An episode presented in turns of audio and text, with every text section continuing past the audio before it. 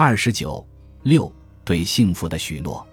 如果不考虑旧时代遗留下来的趣味，美这个词在当今已宽泛地适用于看上去令人幸福的一切事物。首先，它只关于诸价值看上去的直觉，区别于长远周全的权衡诸价值的道德要求及其政治实践。其次，相比作为形而上学理念之光辉的美，以幸福规定美拓宽了它的语用，旧时代的趣味偏见对价值直觉的限制越来越弱，同时也使它更狭小了，怜悯和恐惧不再被包含于美。然而，幸福之表象为何被冠以美之名？这一词义并非自然的，无法也无需解释的。历史上有许多概念都随其语境的消失而消失了，为何美没有随着形而上学的消失而消失？原因在于幸福之表象许诺了某一价值，却并不就是该价值。在此方面，它同构于形而上学中理念之光辉与理念本身之间的关系。现代哲学拒斥形而上学，现代意识形态却欲取而代之。从黑格尔的美理念的感性显现到斯汤达的美对幸福的许诺，看似仅一步之遥，某事物的感性显现本就是对它的许诺。在形而上学中，许诺总关乎彼岸的理念；在现代，许诺总关乎未来的幸福。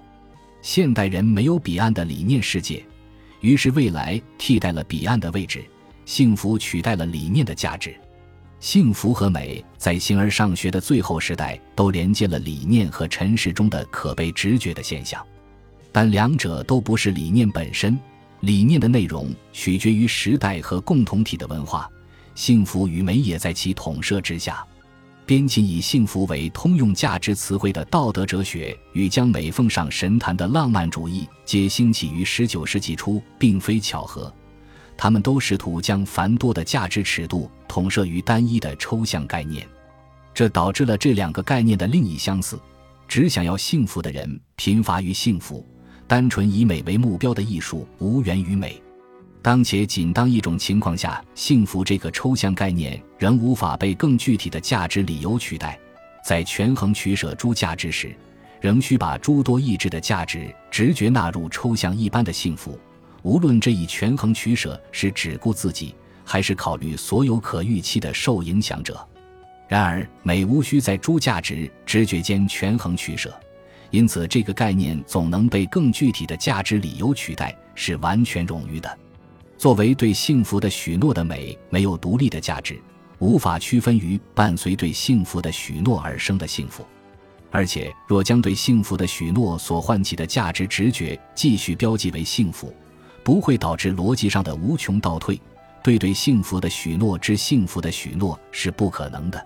我们总是在许诺某种令人期望的事态，而不是许诺许诺或期望期望。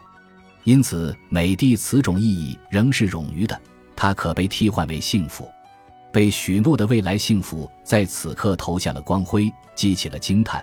且这一惊叹不思虑众人的诸幸福应当如何协调取舍。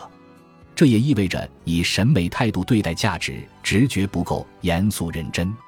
因此，如果美的判断标准就是对幸福的许诺，它就还不如幸福。幸福同样出自诸原则，而非单一的判断原则，其多样性也存在意识形态和相对主义问题。另外，有人认为取消美，只谈具体价值理由会使人庸俗悲索，丧失超越境遇的能力，这完全是误解，因为生命的超越性不取决于用什么大词去装饰它，而取决于具体价值理由被连接到的语境。